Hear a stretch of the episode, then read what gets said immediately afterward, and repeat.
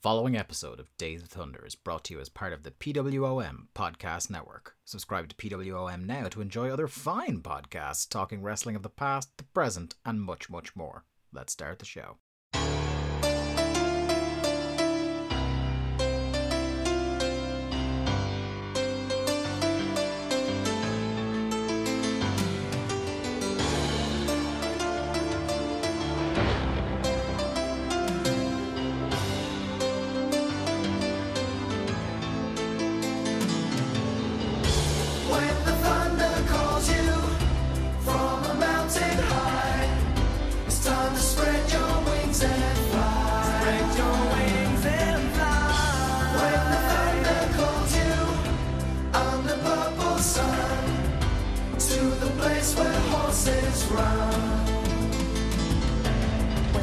Hey there, Thunder Buddies and Travelers down Thunder Road. It's us, Days of Thunder, the WCW Thunder rewatch podcast that you didn't ask for, but we did anyway, coming to you as part of the PWOM Podcast Network. I'm your host, your lieutenant upon Thunder Road, Dave Ryan, and I'm joined as always by my faithful co-host, Sagar Lee Malone. Lee, how are you? You look perplexed there.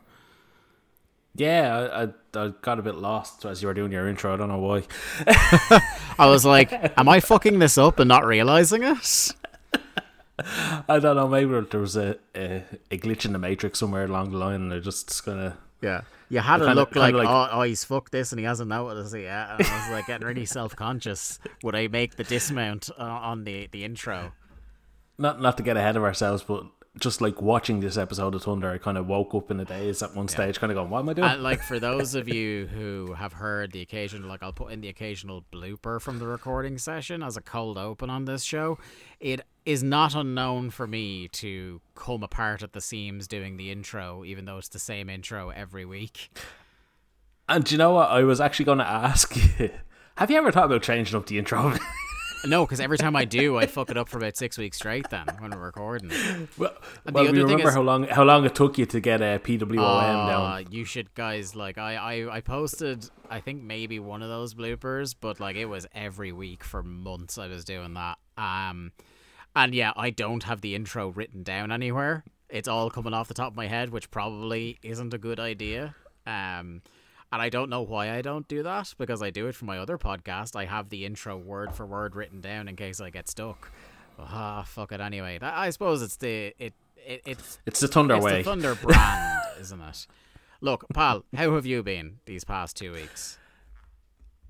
I was good until I watched this fucking show and fell asleep three times. Like, but now, look, before we get into the show, I'm good. It's, you know, everything is kind of good and progressing along nicely. Yeah, summer is over. Yeah, I'm good as well. The sports are back, and yeah, everything just feels a bit kind of like, hey, you know, not boring in the rhythm of things, but just kind of like, yeah, just comfortable at the moment. There's nothing like. I mean, we should say that the evening we're recording this, that Ireland have just announced that they are going back to kind of non-COVID restrictions. Yeah, pre-March 2020 times are coming as of October 22nd. So yeah, just before Halloween. Yeah, when everyone has to wear a mask. Can I just say how much I love. One of the first things to get restrictions is live music at weddings and parties. Mm-hmm. Because, like, Jesus Christ, we can't be not having the crack for much longer. I saw that was it Coveney or somebody on the way into government buildings this morning was like, oh, well, we have to have parties and we have to have music. Yeah, and like this is to paint a picture of the Irish government for you guys. It's like repeatedly. Certain restrictions have been lifted conveniently around the time that one or more ministers may make use of it. We had a lift on the restriction around, so like since the start of the pandemic, as in most countries, I think, partners weren't allowed to go in with their spouses when they were having their baby, weren't allowed to go in and visit them. Still not. But apparently the plan is like whatever planned date it is for it to be lifted is right around the time that a certain health minister's wife is due to give birth. Really? Yeah. I was reading that online, and there's been a couple of similar kind of, oh, that's a little coincidence, isn't it? Hopefully that lines up for me. So yeah, fingers crossed. But yeah, other than that, things are good. I think I'm still going to wear the mask though. Like, oh yeah, absolutely. I was saying this in our group chat earlier, that I was going to wear it. And like, the more I think about it, I'm like, I haven't had so much as a runny nose in 1.5 years, and I'd like to keep that streak going. You know what I mean? Like, I think, like my wife suffers with sinuses and hay fever badly during the summer. Yeah. So, like, other than that, and, like, I get a touch of it, so it's like you have a little sniffle here or there. Yeah. But other than that, I haven't been properly sick in fucking since I've been wearing the mask, you know? Yeah. Just hangovers, the usual. Thunder hangovers. Yeah. But look, we got a few bits, a few bits of house business to get out of the way before we start the show this week. The first is to do a couple of teases. You know, we like to whet the appetite here on Days of Thunder, even if World Championship Wrestling aren't bringing the excitement and the build. I was just thinking about this. It just came into my head. When you're doing these teases, you should hit that Rick Rude music. All you filthy internet sweat hogs.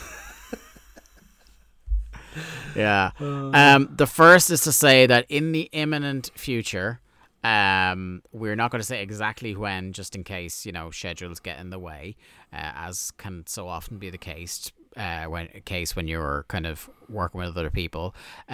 Pick Your Poison is returning. We have our first guest secured. We have a couple more that we're kind of talking to among our terminally online wrestling pals.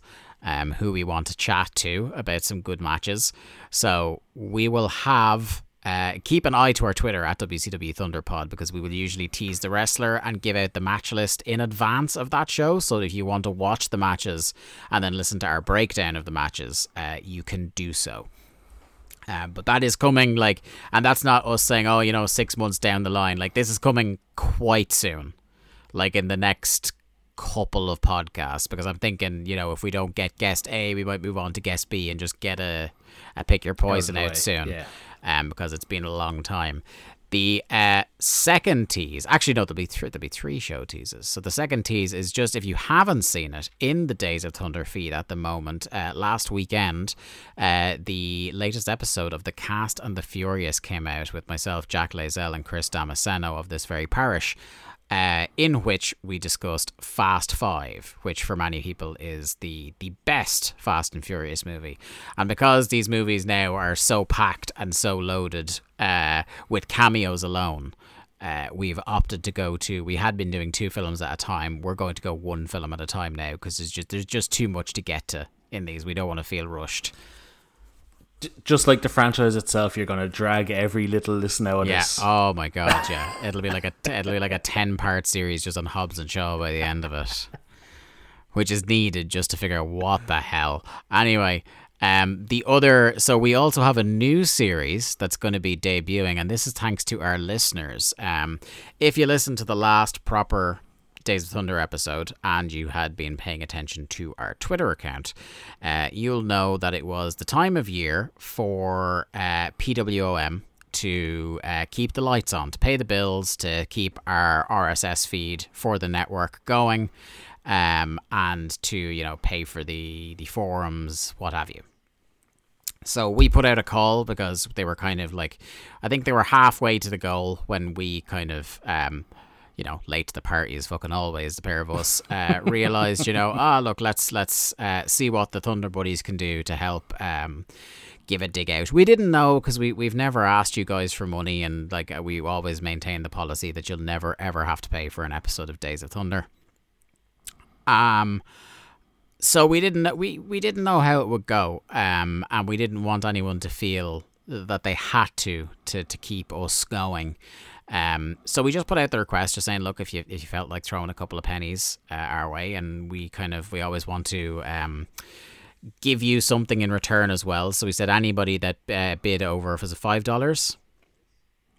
Yeah, it was $5 and above. $5 and if you bid over $5, $5 or above, and sent us a DM with proof that you donated and that Days of Thunder sent you, you could name your own special for us to cover, and that could be anything. Once it was a non-canon Thunder timeline program, so it could be WCW before Thunder happened, it could be another company completely, it could have been a movie, it could have been fucking anything. And Lee, I was bowled over by the response that we got.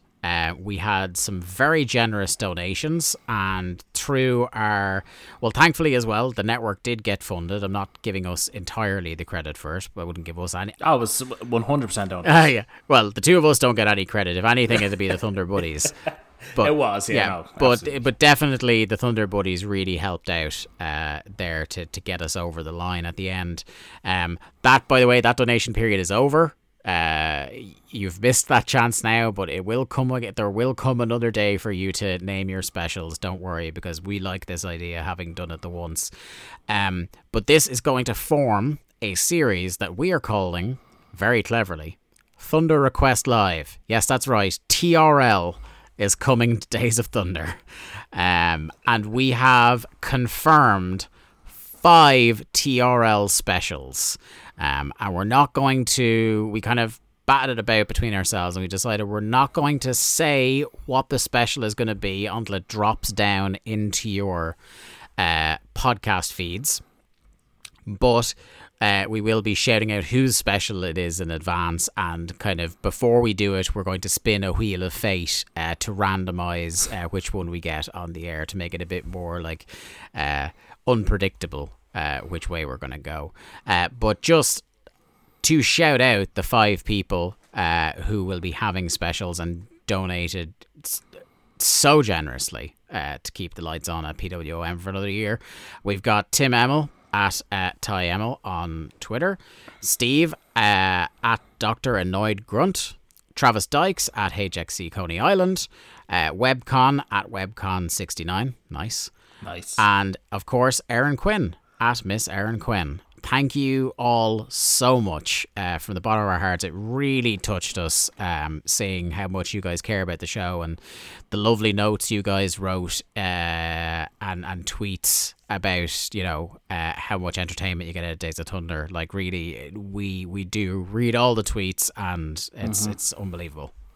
I if I'm remembering correctly, I had actually gone to bed the night you sent out the tweet initially. Yeah, so yeah, you went to bed right as I put it out, because I was like, I don't think fucking anybody's gonna do it, but look, we might as well. And then I woke up, like, I think it was like particularly early, like it was like this morning, like a half hour start, and you know, check the phone, and like there's a couple of DMs, and then a DM from Dave going, oh my god. Yeah. Yeah, we were blown away, honestly, like overjoyed. Thank you guys so much. But now, shameless pandering out of the way, Lee, let's talk about some wrestling before we get to WCW. I was just going to say, there's one thing we haven't touched on, and we promised we would touch on. Oh, I've forgotten. You recently changed the bio on our Twitter account. Oh, yeah. Oh, Jesus Christ. Yeah, all right. I haven't prepared that thing I was going to do. No, we haven't. But we have to talk about it. Fucking... It's all Ben Oswald. I think anyone who's been following us and knows what we're like for any period of time can probably tell the difference between a Lee tweet and a Dave tweet from the Thunder account. I think it's fair to say. Yeah. I'd say so.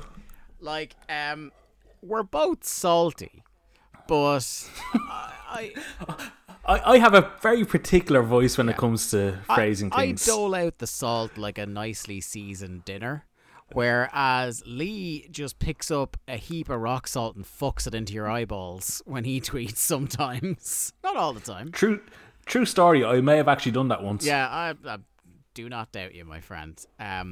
So Lee decided he was going to tweet some thoughts about Edge and Seth Rollins that nearly resulted in me having to just throw my phone in the bin. You had the temerity, Lee, to suggest that Edge versus Seth Rollins was a cold mid-card feud. And, you know, we only did it, like, you know, I got accused of, like, baiting for engagement and stuff like that. But I think anybody also who follows us knows that that's not what we do here. No. Like, if we wanted numbers and we wanted likes, we would not be covering WCW Thunder, my friends. We would be a Monday Night Raw podcast, because that is fucking easy chum in the water, much as it would be, like, equally harrowing for us to watch at this stage, if not more so. Listen, anybody can be Ryan Satin. Yeah.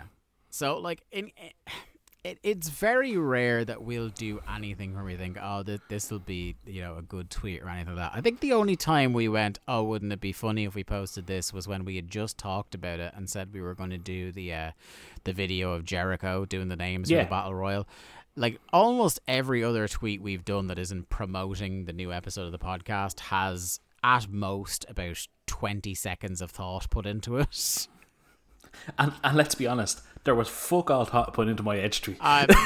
Yeah, because, like, I was watching. I think I was up watching SmackDown. Because you were, again, late Friday night. Yeah. No, you were watching Rampage, because it was when Christian won the TNA title. Yes. Yeah, that's what it was. And I was comparing and contrasting Christian and Edge. Yeah. And their differing fortunes since Edge re-signed and Christian left. Yeah. Which is fair.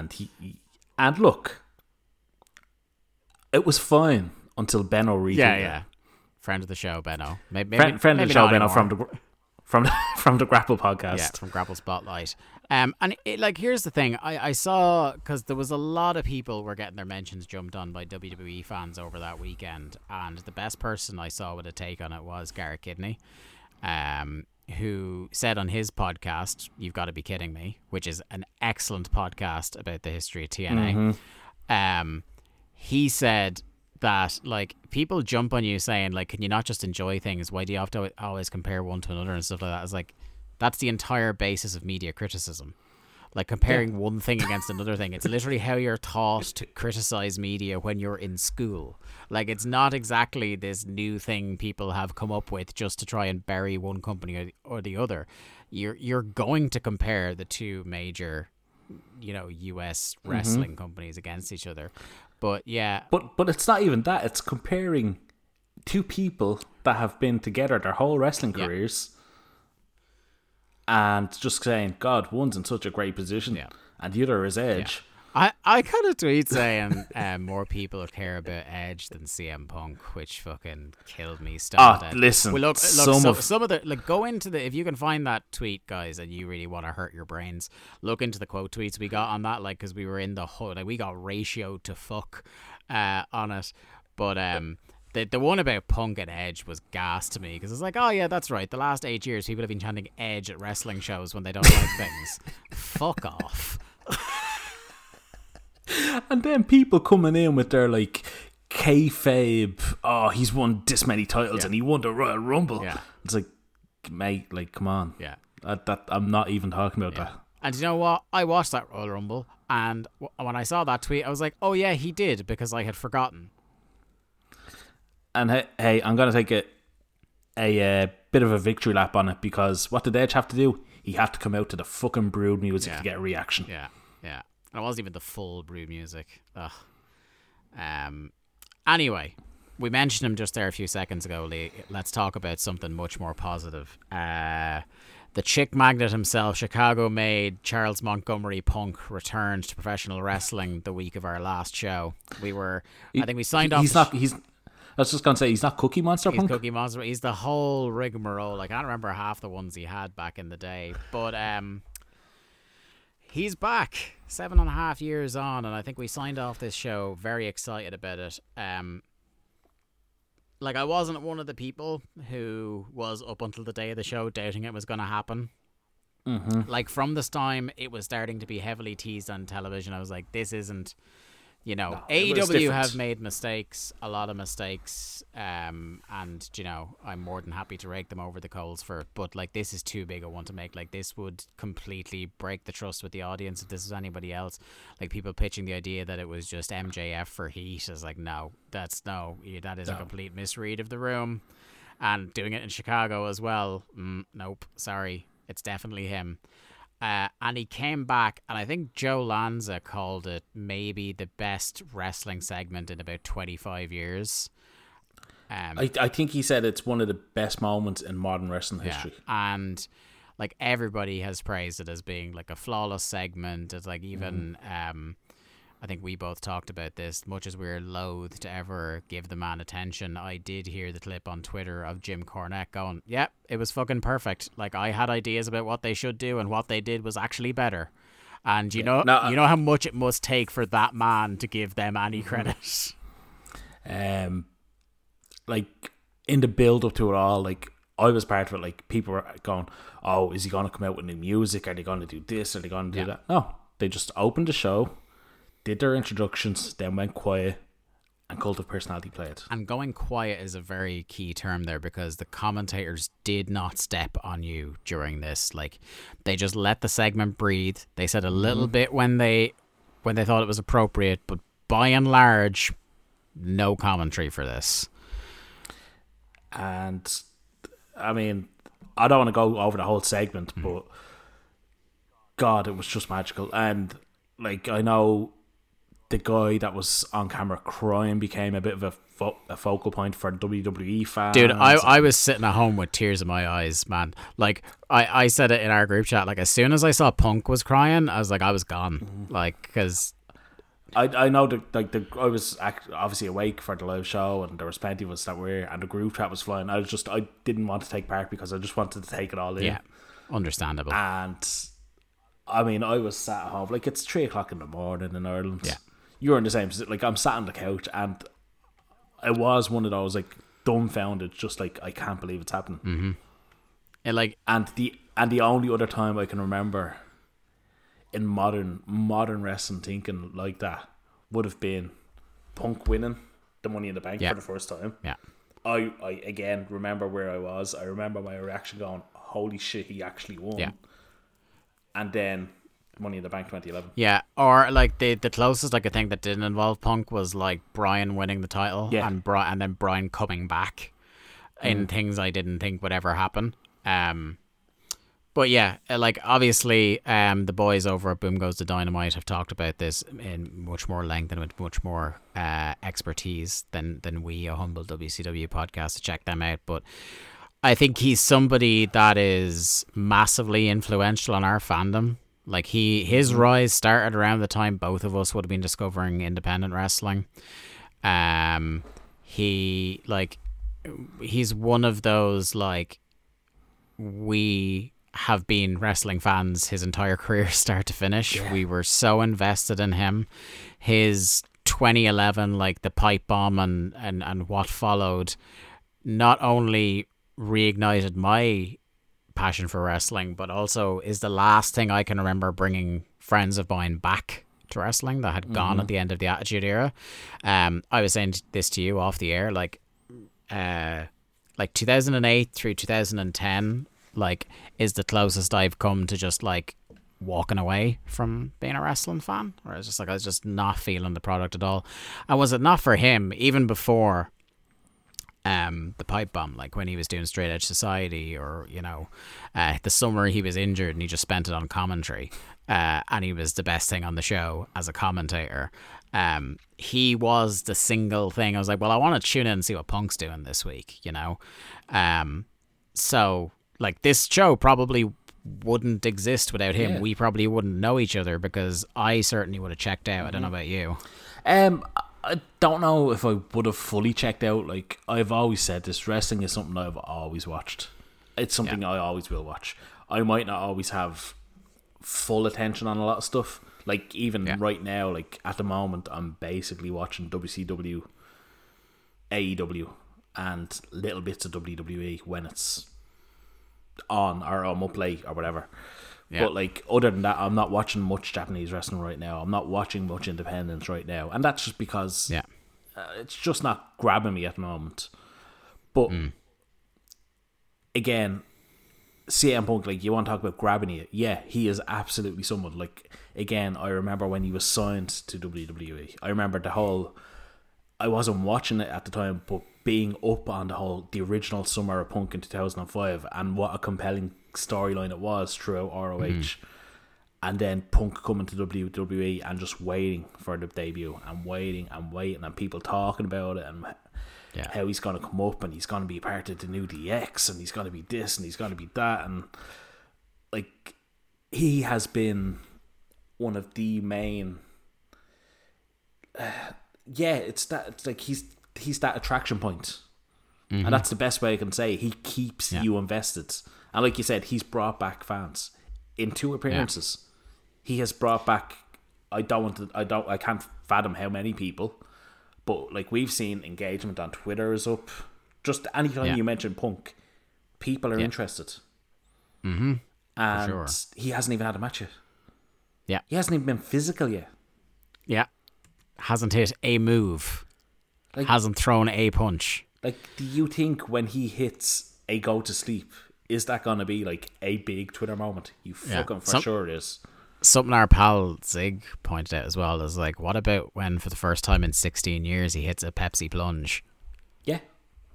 Like, you know, there's a certain segment, like, not everybody in the crowd is going to know what it is, but like, if there's one crowd in the business that knows what it is, it's the AEW crowd. And it's funny you should say that, because I was watching something, it was some video about Punk and like that he did the Pepsi plunge, and Connor asked me what it was, and I was like, oh, that's the Pepsi plunge. I said, that was one of his ROH moves. I said, but obviously he didn't do it in WWE. And he's like, oh, that's cool. And it's like, it's one of those things where, yeah, if he does get around to doing it, or can he do it? Are his knees capable of taking it? But we shall find out, I guess. But yeah, God, I mean, there's so much anticipation just for the match at Hollow. One thing I want to plug as well, because it's something I'll be watching keenly. You know, we've just talked about how there's like a paucity of enjoyable wrestling on at the moment. And something I'm very excited for is the return of Beyond Wrestling's Uncharted Territory on October 7th. I'm even currently wearing my Beyond shirt right now. I'm a huge fan of Beyond Wrestling, as you know yourself, Lee. I have been advocating for them for a few years now.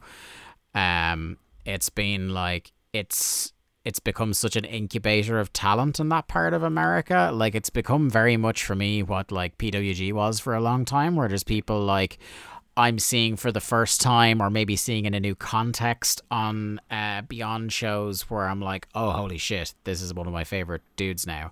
And then like months later, they end up getting signed somewhere and they turn out to be awesome. I'm not putting down GCW when I say this, but like, people talk about GCW as the best independent American. They're not. It's Beyond. Beyond is where people go to... GCW probably still has the most like buzz. You know, it is known as the super indie now, basically. But Beyond is where you get great wrestling. Yeah. It's incredible. Like, Uncharted Territory Season 1 and Season 2, unfortunately, because of the events of last summer, many matches are now unwatchable because there was a certain person who was like a key figure, actually a certain couple of people were key figures on that show. But it was a show that was always guaranteed in the hour and a half, 2 hours every week, at least one guaranteed banger of a match. And that's what I loved about it. And I'm definitely going to be staying tuned to it. And I might even throw a few match wrecks as I see them on here. And it will be interesting to see who from like AEW or ROH or Impact shows up. There's definitely some sort of like, you know, there's a pipeline there. There definitely is. There is, yeah. Like, there was right around the time Dynamite started, there was like a few weeks there where it was like, oh, Butcher and Blade are here. Oh, the Beaver Boys are here. Orange Cassidy was on. Orange Cassidy. Yeah. You know, like, yeah, very much like it felt like I was watching Uncharted Territory sometimes. But Yeah, that's back October 7th, so I couldn't be more hyped. And I know my man Chris Damasceno was very happy about that as well. Anyway, look, we've stalled long enough, Lee. Let's get into this incredibly boring and tedious episode of WCW Thunder. Thunder episode 46. One thing we forgot. What? Beers of Thunder. Oh, yeah, I don't have one this week. Neither do I. I'm really slacking. We fucked it. Well, to be fair, I have an excuse. I'm awake since 4:30 this morning, and it is now 10:15 at night.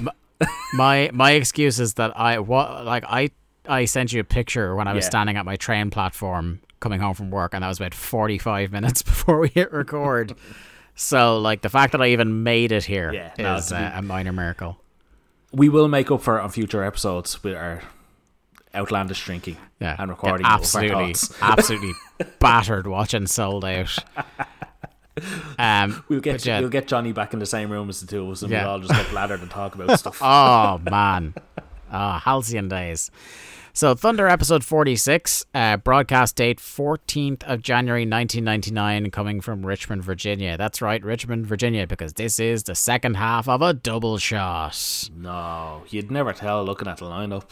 Oh my god! So everybody knows who's listened to one of these shows before that this is a fucking slog to get through. You're not going to be getting many of our pitches that we do sometimes where we're like, look, watch it for this one match. This isn't one of those shows, folks. This is a show that existed because they had to put a show on in this time slot that week. We wouldn't normally do this, but I'm going to run down the matches on this show. Oh, because fucking, I hope everybody at home is firmly on the edge of their seats. So there's 7 matches on this show, and there's not a fucking 7, not a good one amongst them. No. Even if it sounds like a good match, trust us, it's not. Right, so first match, Scott Putski versus Bam Bam Bigelow. Match 2, Norman Smiley and Prince Ikea. I'm pretty sure we saw that match 2 weeks ago on the previous taped Thunder. I don't think I've ever not seen that match. Chris Jericho versus Van Hammer, who for some reason is still around. Match 4. This is the one that broke me. We have a reunion of the Faces of Fear, Meng and Barbarian, with Jimmy Hart. It's 1997 again. Taking on Mike Enos and Bobby Duncombe Jr. Oh. Match 5. Rat. Remember him? Remember he was unbeaten? Yeah. Remember he was getting a push? Against El Dandy. Match 6. It's not getting any better.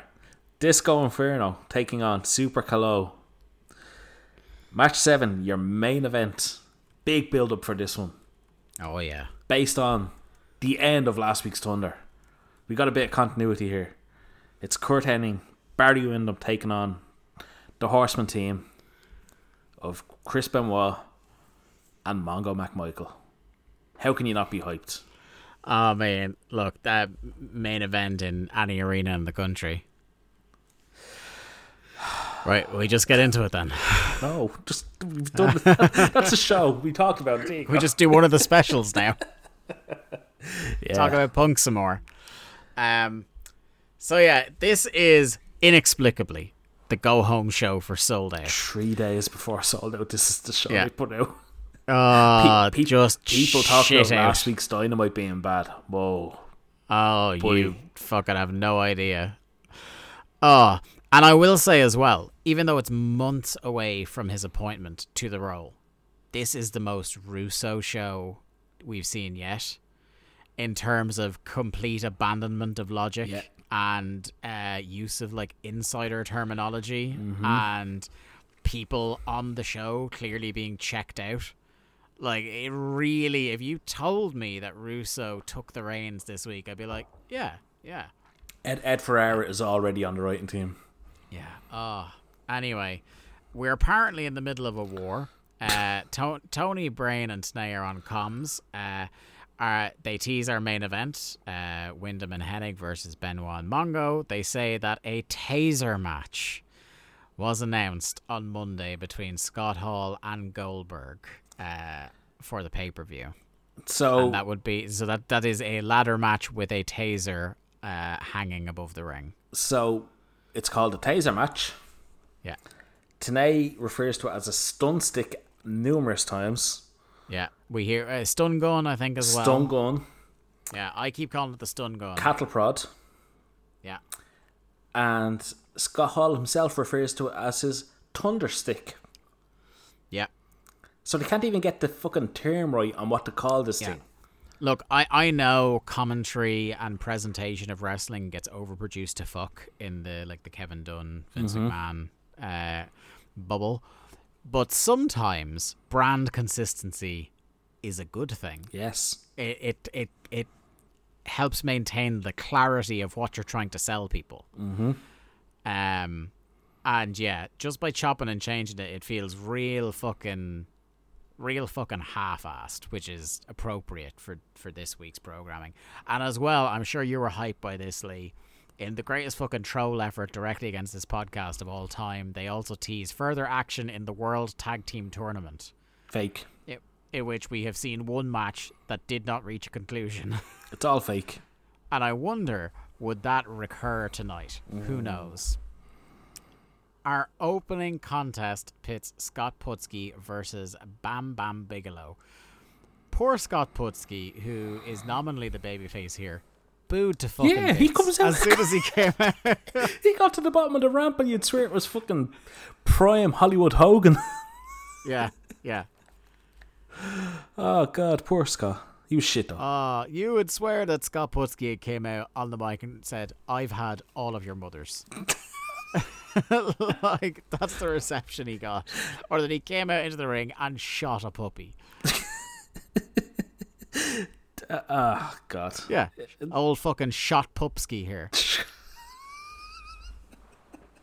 We can't give him a gimmick name, no. It's not. We don't want him sticking around long enough for us to use it again. He's no chocolate chip. Yeah. So they mention Norman Smiley, at which point Brain and Tenay repeatedly tried to correct Tony and say his name is Norman Smiley. Okay, this is a bit, isn't it? This is a bit. Because they're doing it to piss off Shivani throughout the show. Yeah. It has to be just Tenay and Bobby taking the piss. I'll tell you what, from minute one of this show, Tony is having none of it. Tony is in full no-nonsense mode tonight. Did you notice that Bobby and Tenay did not change their outfits? And Tony was the only one that bothered to put on a new shirt and blazer. These lads know where this company's going, and they're putting in a commensurate effort for that. I'm going to say that Bobby Heenan and Mike Tenay dragged Tony Schiavone down with them.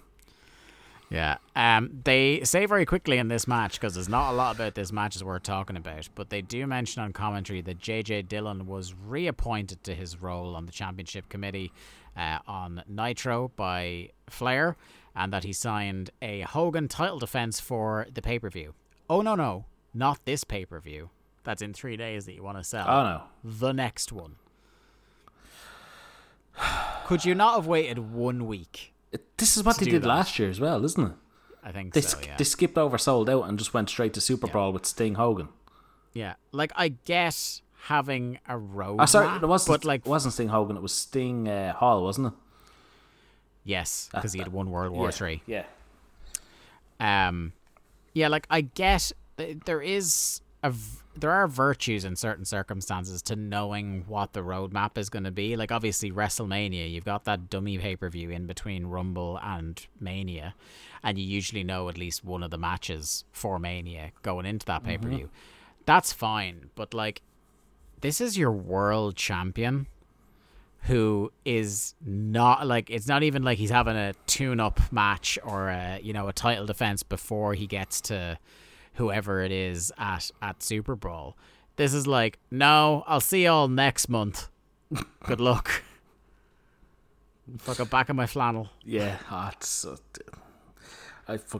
times I just hate this company, honestly. Yeah. He had announced the taser match and the Bam Bam Wrath match for the pay-per-view as well. That'll be a classic. Yeah. The crowd already one match in, but obviously 2 hours plus in to sitting there, don't give a fuck, and just start chanting for Goldberg. Yeah. Now, I will say, Bam Bam, being the pro that he is, tries to kind of stir into that, you know, because he's got that history with Goldberg since he showed up, and help it get him heat. And I think, like, it works a little bit. I just don't think, anyone short of Goldberg himself coming out and getting involved in the match was going to get them interested here. Did you notice at one stage Bam Bam is doing the press slam motion? Yeah. And I'm going, is he threatening to press slam Scott Putski into the crowd like he's Spike Dudley?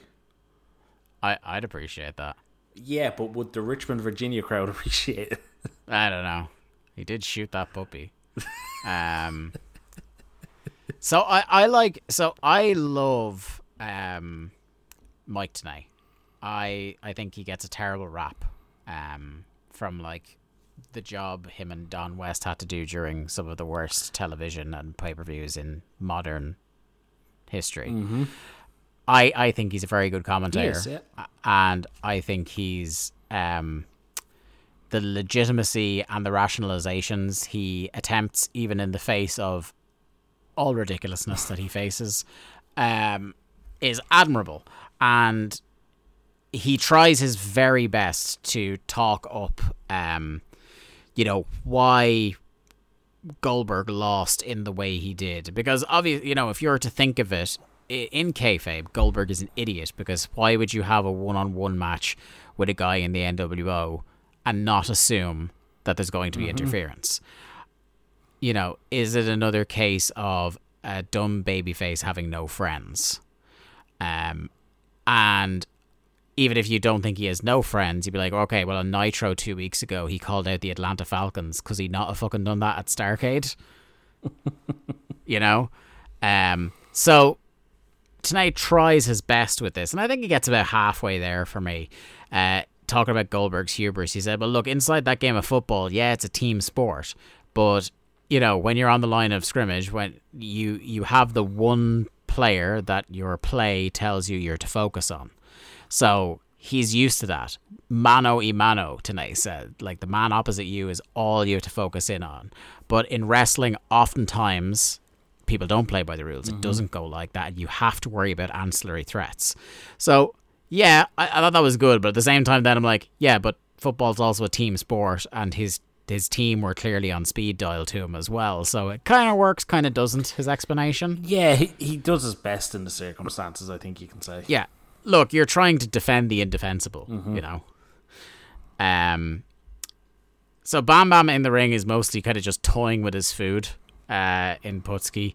Putski, I appreciate this. He finally gets a few seconds of firing up with a couple of decent-looking clotheslines, but then he immediately eats shit. Greetings from Asbury Park and a win. And my God, this greetings from Asbury Park was like he was planting a flag firmly into the earth. Yep. He spiked this man. Just a fatality. And I think just before Putski got his little fire up, I'm pretty sure that Bam Bam shoot lariated him because he botched something. So Bam Bam just literally followed him to the ropes and threw his arm in his face. Like, love the Bammer. It did not need to be as long as it was, Lee. I know it was only 5 or 6 minutes, and it feels like, you know, what do you mean it didn't need to be that long? But it was very apparent that we are killing time, baby. Well, wasn't it last week that Bam Bam had a match that went like 30 seconds? Yeah, that would have been for Scott Putski. This is my thing. Like, and I know Scott Putski didn't exactly have periods of dominance in this match, but still, the fact that he would survive 5 or 6 minutes against this guy that's supposed to be a killer. Like, he wasn't. Are you telling me Scott Putski's going in there and going that long with Goldberg? No. Is he fuck? All right. You know? He's not even doing it with a rat. Yeah. Next up, we have Norman Smiley versus Prince Ikea, the returning flat pack sovereign. Haven't seen him in a fucking while, Lee. I'm pretty sure we saw him recently. Did we? Am I just purging him from my memory at this point? No, it's just that he's not memorable at all in anything he does. Well, look, I'll tell you what, your prayers are going to be answered soon when the artist arrives. That is coming very soon, isn't it? I think so. sooner rather than later. Fans in the crowd, this is, I pop for this, homemade Norman Smiley fan club shirts. That was pretty good. And they were so like so janky that like eventually Tony even pointed it out on commentary that they had them. This is brilliant. They keep at Tony about Norman Smiley every time that he tries to call a move or anything like that. And Brain is like, no, Tony, it happens to him. It's Tanae. Tanae says it happens all the time. Like, this guy can't go into a Waffle House without someone called Norman Smiley. Yeah, and it's Tony, isn't it? It's just like, well, then don't go in a Waffle House. The exasperation is getting too much for him at this stage. If it wasn't already apparent that we were killing time on this show, the bell rings and IKEA immediately grabs a hold. Jesus Christ. Yep. Was this like IKEA was backstage feeling his oats, and he turned around to Smiley and he's just like, we'll call this in the ring, brother. And then about halfway down the ramp, he's like, oh, that's right, I'm shit. Shit, what do I know? Headlock. Oh, headlock. Man, IKEA is so shit. He's so shit. There's like one move in this match that I loved, and it's when I love Norman Smiley's scoop slam, where he puts a little extra sauce on the wind up, mm-hmm. where it looks like he lifts the man back to the point where an inch further back and he would fall over, and then slams him down. I'm pretty sure Tanae refers to it as the Smiley slam. Yeah, it's really good looking. Did you catch Tony's line? They were I don't know what Bobby or Tanae were talking to him about and kind of winding him up. Yeah, and Tony just pipes up with, "Well, people shouldn't watch Thunder to get educated." Ah, yes. Oh God, that's going to be on the list of Days of Thunder T-shirt ideas. They don't watch Thunder to get educated. Tony Schiavone. Yep. Did you catch the tidbit about Norman Smiley's antics on Nitro? Yes. For want of a better term, on Nitro. Now he Fargo'd Pepe. Yeah. I Lee, get out of my brain. I wrote word for word. Apparently Norman Fargo'd Pepe on Monday. Oh, the hive mind is real. He Fargo'd him, but good. So sorry to the Pepe fans out there in the Thunderverse, but Pepe is no more. Thank fuck. He was fed into a wood chipper. And just as I was recovering from that explosive, that bombshell, they go to an ad and come back. This was a 2-segment match, Lee. Mm-hmm.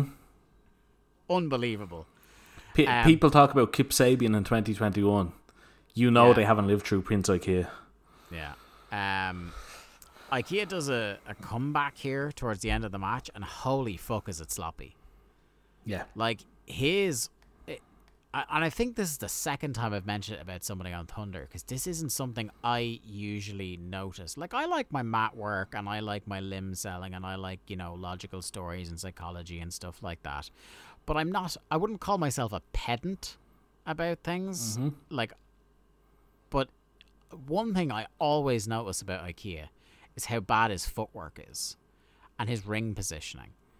Like, he's always slightly in the wrong place or always slightly off. So there's stuff that doesn't land right. There's stuff he's in the wrong position mm-hmm. for. He's just bad. He's just at a percentage of awkward where it just about breaks the suspension of disbelief, mm-hmm. Not so much where it becomes farcical and funny, but just enough where you're just like, it takes you out of it and you're annoyed. I'm wondering, is being barefoot like a big hindrance to him? Like, yeah, it has to be some kind of hindrance. Like, I know a lot of people kind of, when they wrestle barefoot, kind of get used to it, like Matt Riddle being an example of a modern day guy that does it.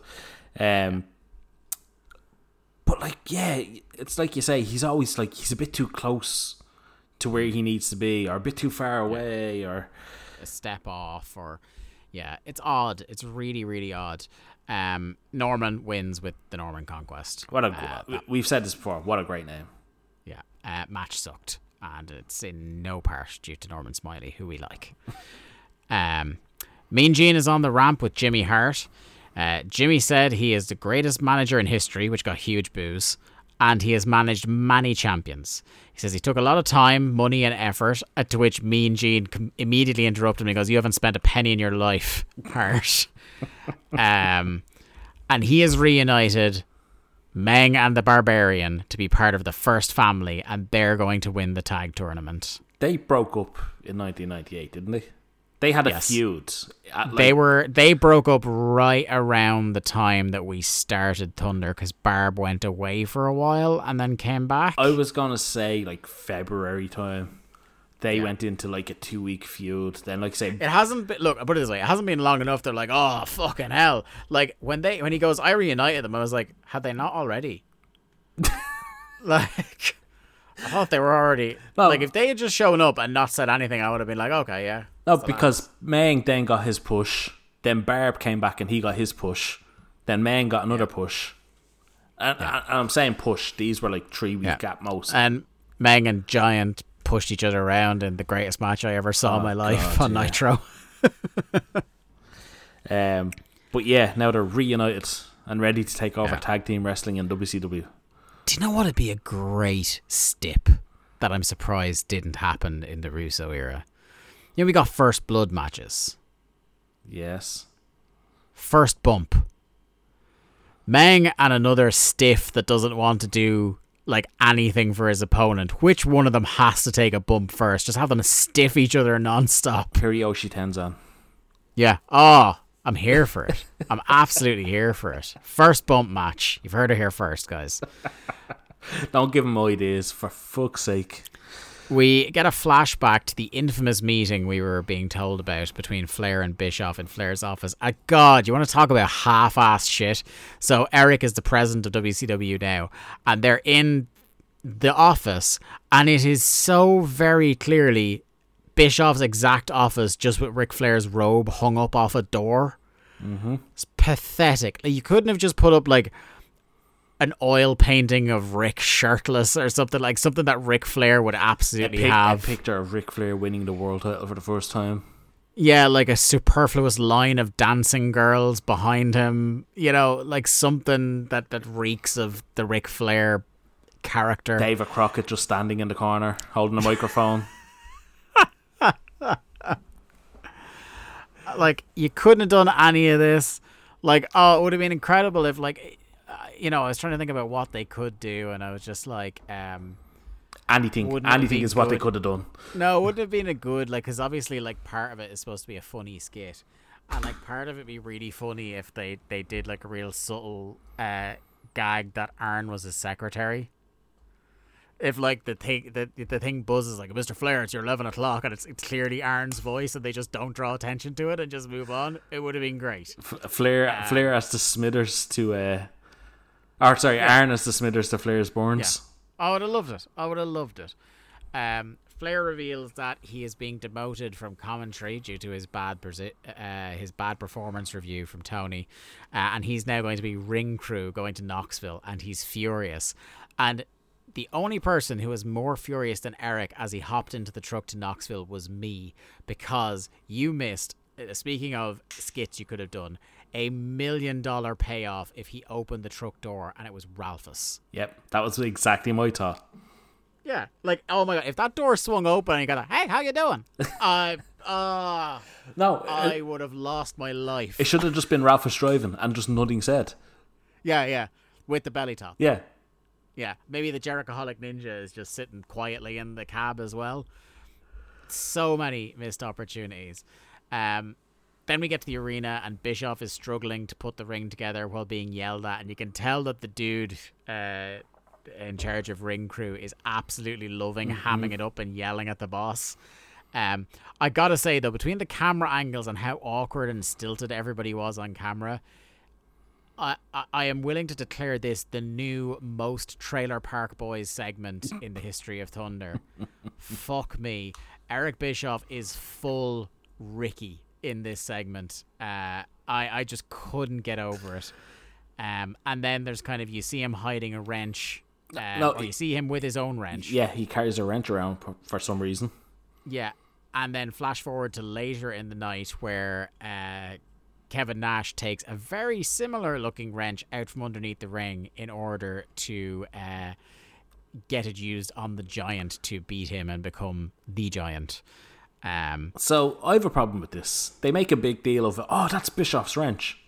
Yeah. Well, yeah, but he would have just found another wrench if he didn't find that wrench. Yeah, like there isn't any number of cockamamie fucking weapons under your average ring in wrestling.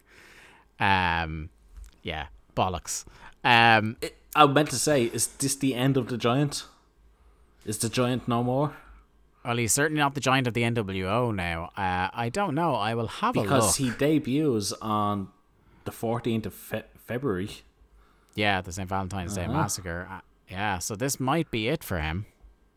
It's like, maybe he's got a Saturday night left in him, I don't know, but it certainly feels like the season finale of My Giant.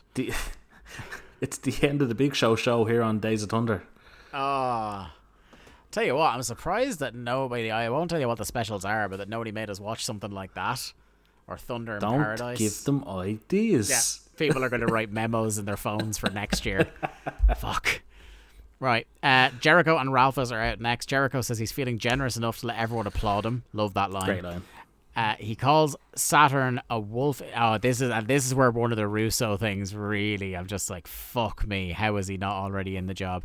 He calls Saturn a wolf in sheep's clothing, and after Sunday, he'll be a bald man in women's clothing. I was like, no. It's that match, Dave. Yeah, he said he suspects Saturn will have to retire after wearing a dress because, among other things, I did appreciate the line where he said, he doesn't have the legs for it. That's a great line.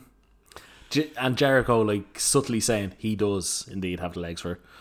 Yeah, that's, yeah. So, the match is Jericho versus Van Hammer. Oh boy. So Van Hammer comes out and he tries to give a life lesson about what too much partying will do to you, but then he forgets what he's gonna say because he's a stoner. Ha ha ha ha ha. Piece of shit. I was already so mad at this show and then he did that. Brain is talking about how he's like a bald man with a beard and a dress. Sounds like my wife's family reunion. Yep. It's real boring for a minute as Jericho works over this big immobile goof. Saturn comes ambling out to watch the match. Jericho blows him a kiss. Van Hammer nearly loses Jericho to his doom off a superplex. That was a scary moment. Mm-hmm. Van Hammer starts hitting big moves until Jericho just ducks an enziguri and taps him with the lion tamer. What a fucking geek. You make it sound so shit that he just ducks an enziguri and goes straight into the lion tamer, but that's exactly what happens. Yeah. I'm not underplaying it for comedy. Like, it was dog shit. An absolute piss poor performance. It was piss, is what it was. Pish, as our Scottish friends would say. That one's for you, Ian. Don't give him shout-outs. He's all caught up now, actually. Yeah, that's it. Yeah, he'll be hearing this soon. This sucked. Like, Church Jericho's in the ring. Why is this so bad? Yeah. Ah. Oh. Talking about people who aren't long for the Thunder world. Like, we only have so much more Jericho left, and this is how they're going to spend it. Anyway. Goldberg Moody backstage promo from Monday. He says everyone makes mistakes. The people who rise above correct them. He made the mistake of thinking Nash was in his match with Nash was a fair contest. It's the people who prosper learn from their mistakes. He earned his education. He earned his doctorate, and it will never happen again. A lot of big edits in this promo, Lee, because Goldberg repeated himself quite a lot here. Even in the edits, he repeated himself quite a lot. Yeah, he says Hogan knew the first time they locked eyes what was going to happen. Nash doesn't impress him. Scott is a loser, but he is disappointed in Luger. I don't know about you, Lee, but you know when you were getting in trouble in school, whatever about when they yelled at you, being told they were disappointed, you just cut that bit deeper, didn't it? That's the one you didn't want. That's the one you didn't want. right up there with like when your parents or your grandparents use your middle name when they're calling you. That's when you Jesus. Our the other one is, I'm not disappointed. You've let yourself down. Yeah. Oh. Gutting. On Sunday, school is in. Don't be late. Scott is in next. In fact, he is first. Don't be late. I felt like the promo started off well. It did. Like a quiet, non-shouty thing. But yeah, repeating himself quite, like they let him go on way too long, even with the edits. I think he says doctorate 4 times. Yeah. Like calling Hall a loser is just like, it's fucking fourth grade shit. Like it's like he came in with 2 solid points and it just fucking ran away from him about 30 seconds in, and they just kept the camera rolling, the poor fucker. And you know what? Fair play to him, because he's setting up a match with Hogan. He's setting up a match with Nash. He's setting up a match with Hall, and he's setting up a match with Luger. You know, in Cafe Benao, he certainly is learning. Yeah. You know? Setting out a path for his return to the top. Which none of it happens. Speaking of the very top of the industry, Lee, the next match is Meng and Barb versus Bobby Duncombe Jr. and...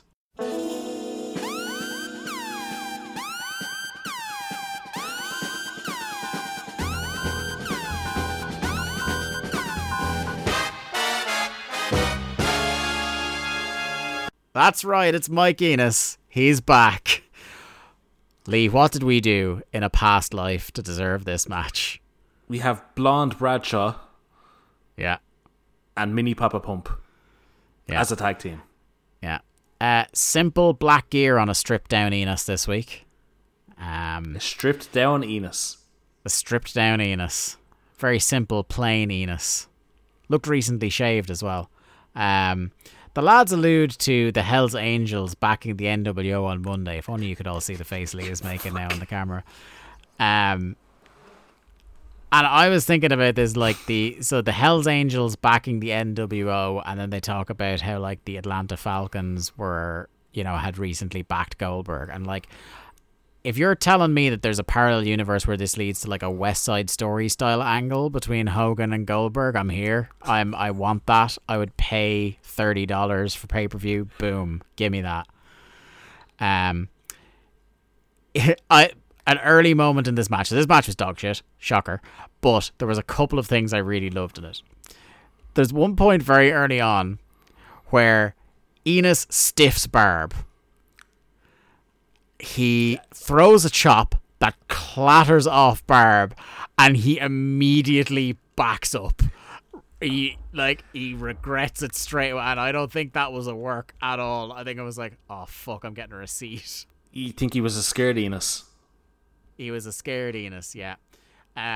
Holy shit, Lee. We've said it before, we've alluded to it before.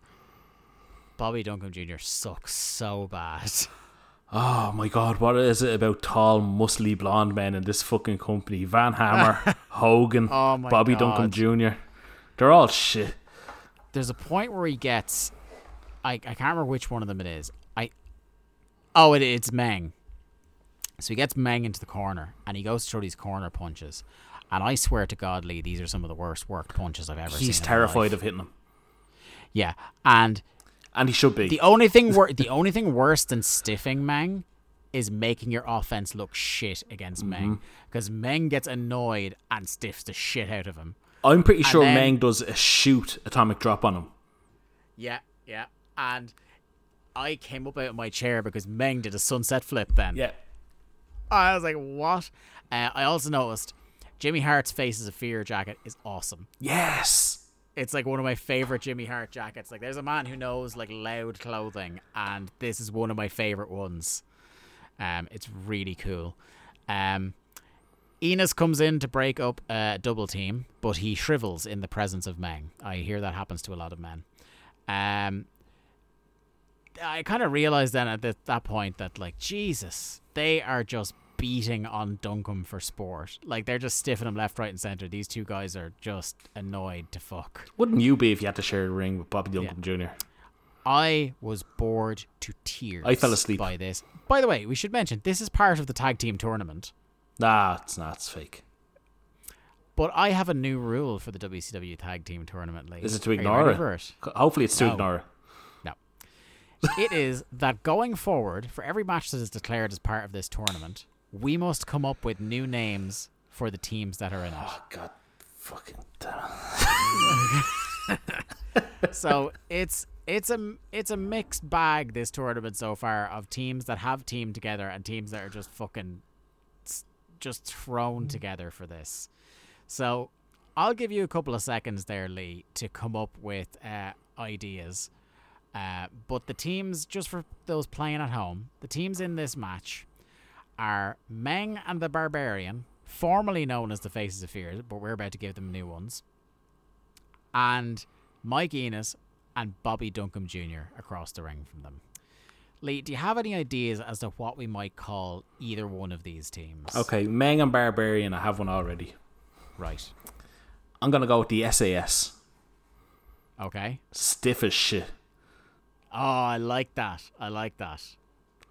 And what about the other illustrious competitors? Fuck. Enos and Duncombe. Where can he even go with this? I mean... Okay, will I give you my ones? Actually, here's one for you. Okay, go. Saturday Night Fever. Okay, yeah. I'll give you that. Yeah. My ones are, I couldn't get past the first one. I'm a lover of kind of straight to the point, blunt, dumb jokes. Mm-hmm. So I couldn't top giving Meng and Barb the tag team name of Tough Fucks. Yeah, it works. It's just a pair of tough fucks, like. Very similar to the one I just suggested. Yeah, yeah. And for the other team, I came up with two possible ones. Bob Enos, or Young, Dumb, and Bobby Duncombe. So, whichever one you want to go with.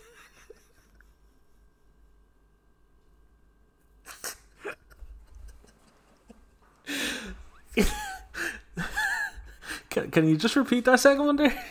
I can, of course, yeah. It's Young, Dumb, and Bobby Duncombe. Well, what's wrong? It's a perfectly normal tag team name. Yeah. Main event in any arena. I can see that on the billboard outside.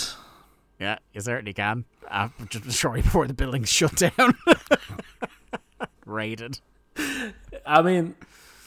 You could see that. You if you walked up to an arena and you're like, what will I do for my evening entertainment tonight? And you saw on the marquee that it was Young, Dumb, and Bobby Duncombe versus the Tough Fucks.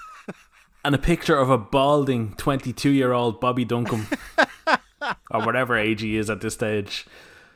Oh, my God. Anyway, Meng absolutely creased Bobby Duncombe with a pile driver towards the end of this match, like folded him up like an accordion, and pretty much as soon as that happens, a flood of NWO emerge. They go into the ring, attack everybody, the bell rings, they stun gun Meng and Bobby. Hogan comes out, and he has now added a gigantic Hollywood Hogan leather jacket to his Jinko's look from last week. He's also switched out the embarrassing hat for the usual black bandana. And they talk about, they're bragging about Nash beating the Giant. When the penny dropped, they immediately gave away the finish to a match that hasn't happened yet to the people in this building. And I was like, because they said it, and I was like, God, why does everybody look so confused and a little bit bummed out? I was like, oh, it's because this match is still like 3 or 4 days away as far as people in the building are concerned. Another very, like, Russo-esque just abandonment of chronology or logic or anything like that. Fucking hell. Morons. Absolute fucking morons. Yeah. Our next match, absolute Matt classic, Wrath versus El Dandy. We sadly, Lee, after seeing their absolute peak in vignette form less than a month ago, we received the devastating news that the LWO has been disbanded. As a result of Ric Flair basically meeting all of Eddie's demands. And then we get to this match, and it's just a fucking mauling. Yep. Dandy trying to hang on as Wrath just hurls him around. I've really, like... everybody seems to say that Brian Clark's a nice enough guy, and like he seems his Twitter presence is pretty cool, mm-hmm. and like, you know, he seems real sound and stuff like that. But I just really don't think he knew what this character was at all. Do you know what I mean? And like, I'm not saying like he wasn't like the guy was never going to be Goldberg. The guy, like he'll probably admit himself like he wasn't the most technical wrestler in the world or anything like that. But fuck me, like he had a connection at one stage. Yeah, he had a connection at one stage when they just had him beating people. But now he's like kind of a heel, and now he's like he doesn't have the streak anymore, and like he doesn't like in the ring. I'm looking at him. He's like he's walking around kind of slow, but it's not slow enough to be that methodical mm-hmm. heel. But he's also not quick enough to be impactful with those power moves either. It's just kind of like moseying around. He's lost. Yeah. The whole the Rat character at the moment is, I think, lost is the best description. It's like a cross between Adam Bomb and Brian Clark, and it's not quite either or. Yeah. So what do you think about even how like his finish's name is the Meltdown, which is the reference to his previous character, not in his current in the other company. Yeah. Yeah. How are you not calling it the Graps of Rat? His finish, like. How are you not doing that? Like, but anyway, even the name. He also has a secondary finisher called the Death Penalty. That's a much better name. Yeah. It's sad. Like, I'm kind of, you know, again, like, he's not nearly my favorite wrestler in the world, but like 10-year-old, 11-year-old Dave was like super into Chronic because, like, when you're a young wrestling really fan. That explains a lot, we should say. But yeah, like, I have no shame about it. Like, when you were that age, all you want are entrances, finishers, and power moves. And if there was ever a tag team that deliver literally just that, it was Chronic. 11-year-old Dave must really love 2021 WWE if you just love entrances. No, well, he might. Thank God he's not here anymore. Long dead. Entrances, finishers, like, and big props. There was a period of time in the late 90s where like Kane was my guy. You know what I mean? And that's like... because his music would play, his pyro would go off, he'd fucking chokeslam everyone in sight and fuck away. Off. Yeah. Yeah, not paid by the hour. Yeah, absolutely. But, yeah, so... once Rat hits the Meltdown on El Dandy, Bam Bam is in the ring. The two of them brawl around the ring. But Bam Bam gets clotheslined to the outside and is shocked and furious and apparently incapable of getting back in the ring. End of segment. So then we get a brief glimpse of fake Bill Clinton being back for no reason.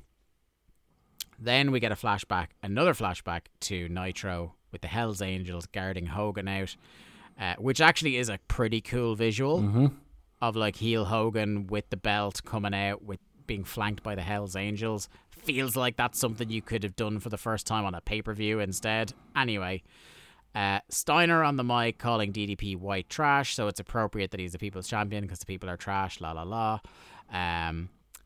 He said he's going to show Kimberly a good time, didn't mention her by name, just said his wife. Later on, DDP jumps Steiner, including, I will say, so when he attacks Steiner, he throws one hell of a right hand to start this brawl. Like the slap off that right hand got me good.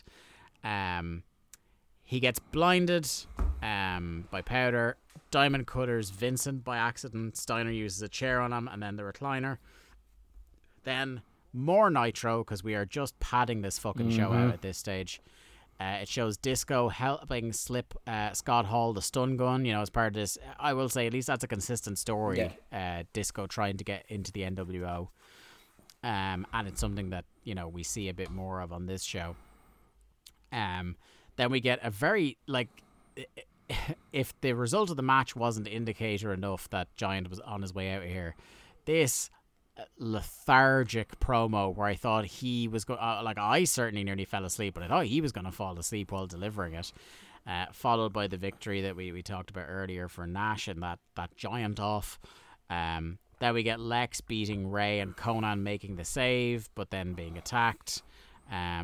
seems like an absolute, like, that would have been a pain of a 3-hour show for us to recap, Lee. It just seemed like there was a million things going on all the time. Yeah, it looked like a really bad Nitro.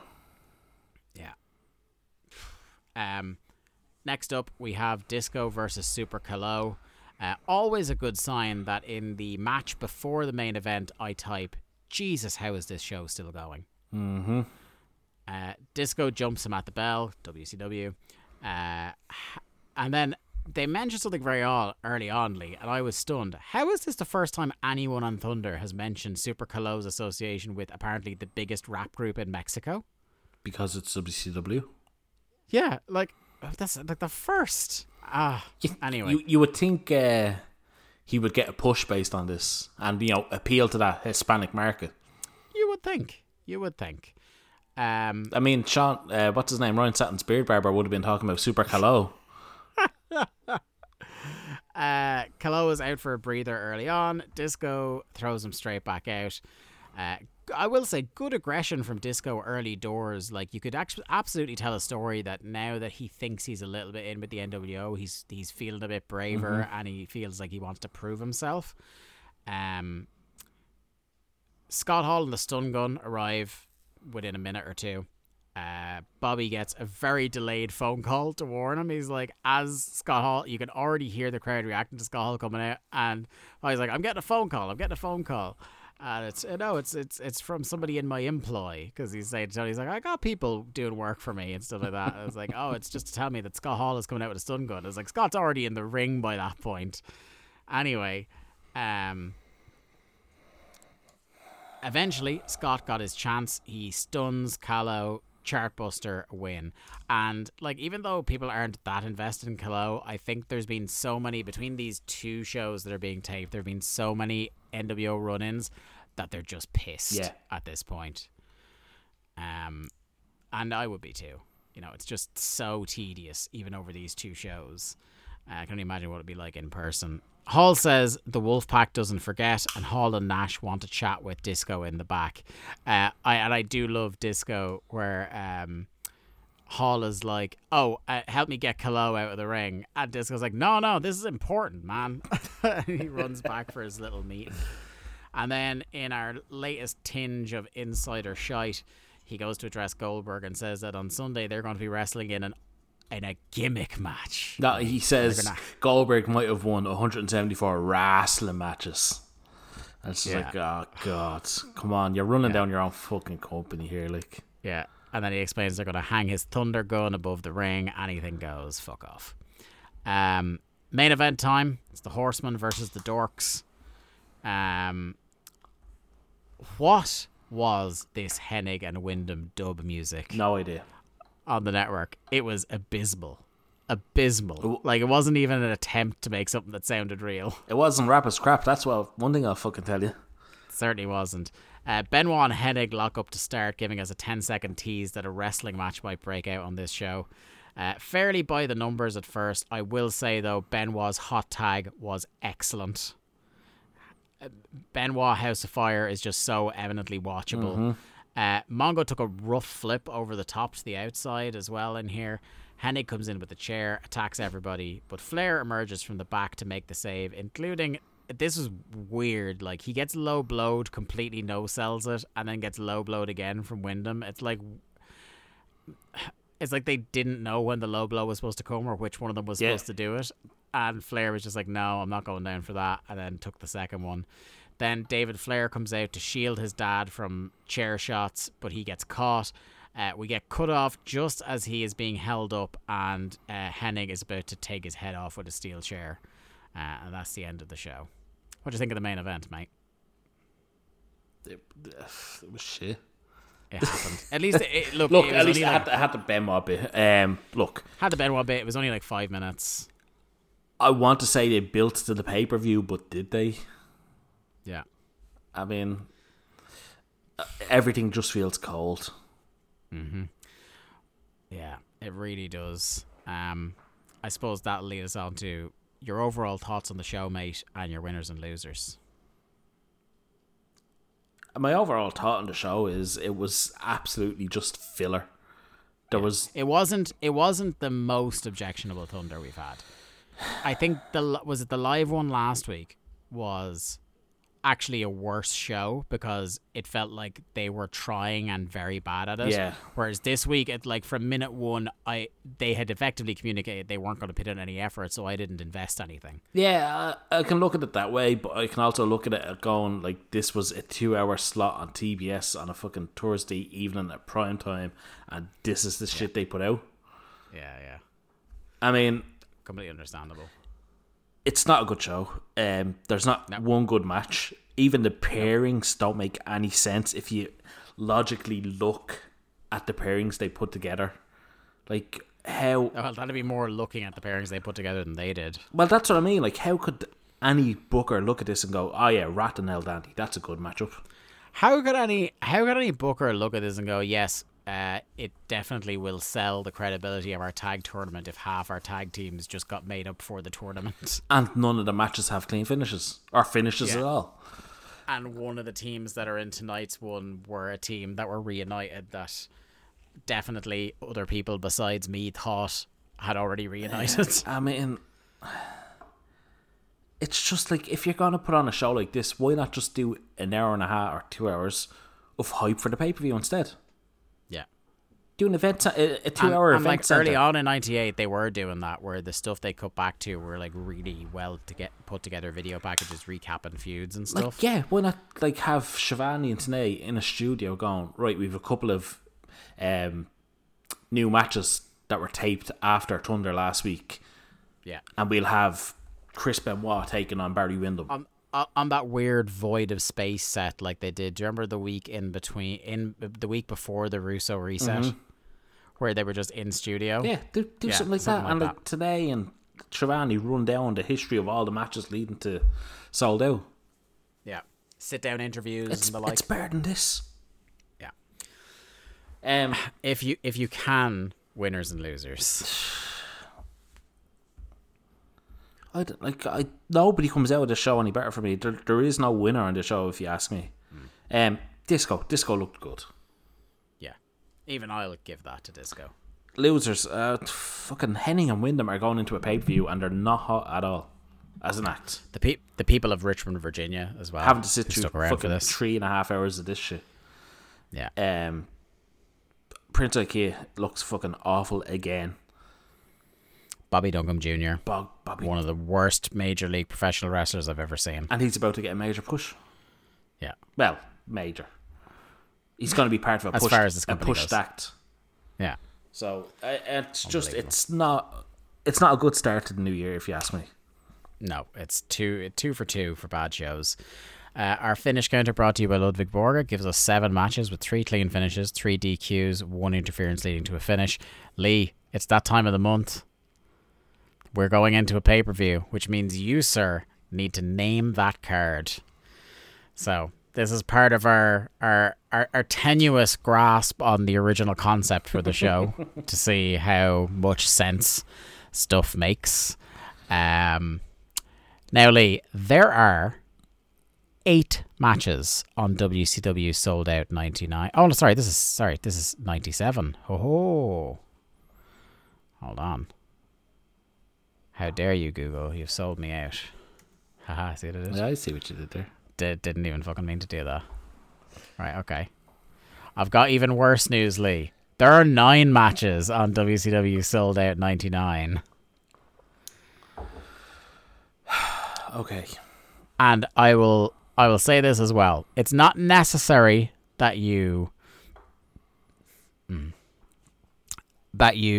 predicted accurately, but there are 2 gimmick matches on this show. Okay. So 9 matches, 2 of them are gimmicks. Okay, so you have the ladder match or the gimmick match between Hall and Goldberg. Stun Gun Ladder Match is the official title. Sure. Then we have a Fargo Street fight between Norman Smiley and Pepe. So it is... or Chavo. I would love it if that's what it was called, but we do have Norman Smiley and Chavo. Okay, yes. So that's 2. Okay, the father-son tag match. Curt Hennig and his big son Barry taking on Ric Flair and his little son David. Yeah. And you want to talk about harbingers of a grim era of WCW. You're about to watch David Flair wrestle. Mm-hmm. And he doesn't go away from here. No. So that's three. But at least means we're a week closer to Crowbar, who I was enamored with for a period in 2000. Bam Bam and Rat. Bam Bam and Rat, yeah. For a second I was like, does this match actually not make the show? It would be really funny. Jericho and Saturn in a dress match. Dress like a woman match or whatever. Yeah, in the loser must wear a dress match. That's 5. Is that the other gimmick match? Yes. Okay. 6. Okay. Is there a tag team tournament match? Can I say, by the way, with the exception of the stun gun ladder match, the longest match on this show is Norman Smiley and Chavo. Hell yeah. I cannot wait to watch this show. That is a 16-minute match, my friend. That will feel like fucking 60. Yeah. Is there a tag team tournament match? There is certainly... no, there is just the father-son match. That's the only tag team match. Okay. So the remaining matches are 3 singles matches and a fatal 4-way for a title. Okay, so that has to be the cruiserweights. Mm-hmm. So Kidman. Yes. Ray. Yes. Hoovy. Yes. Sikosis. Yes. Oh, logic. Yeah. And I'll bet that one kind of slaps. I'm hoping it does. So you got 3 singles matches now, buddy. Raven. Nope. Fuck's sake. I was holding out hope for that one. I will say, one of these you could get from the show we just watched. Could you? Just one of them. And it was from a backflash to Nitro. DDP Steiner. Nope. That makes sense. That is not on this show. Neither man wrestles on this show. We should say Scott Steiner's having quite a run as a martial arts division. He hasn't wrestled since he won. No, he hasn't. And we thought Rat was going to be the one to kill the title. The best way to keep it is to not wrestle. Just never defend it. What other matches does it flash back to? I have no idea. Okay. I'm out of ideas. I could guess all night, but... We tried nothing and we're all out of ideas, man. So the one that you might have gotten by watching your Nitro cutscenes is Lex Luger versus Conan. Oh. Because you remember he's beaten down Ray and Conan comes out to make the save. And the other two, hold on to your fucking hats, as Fit Finlay wrestles Hammer. Why? Yeah, Fit Finlay. Why is he on every pay-per-view? And in a match that in some ways I can't wait to see, Chris Benoit versus Mike Enos. Wow. Okay. Yeah. That could be a happening. That has perked me up. Yeah. That's the opener. We're going to see an Enos get stiffed. Yeah.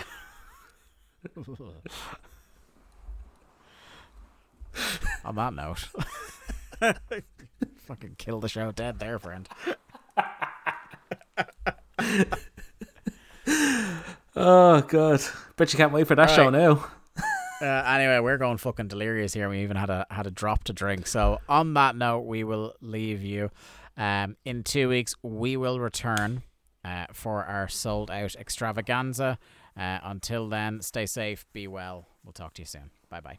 Thanks everyone for downloading another episode of Days of Thunder. Days of Thunder is produced by Lee Malone and edited by myself, Dave Ryan, and available every second Thursday night wherever good podcasts are sold.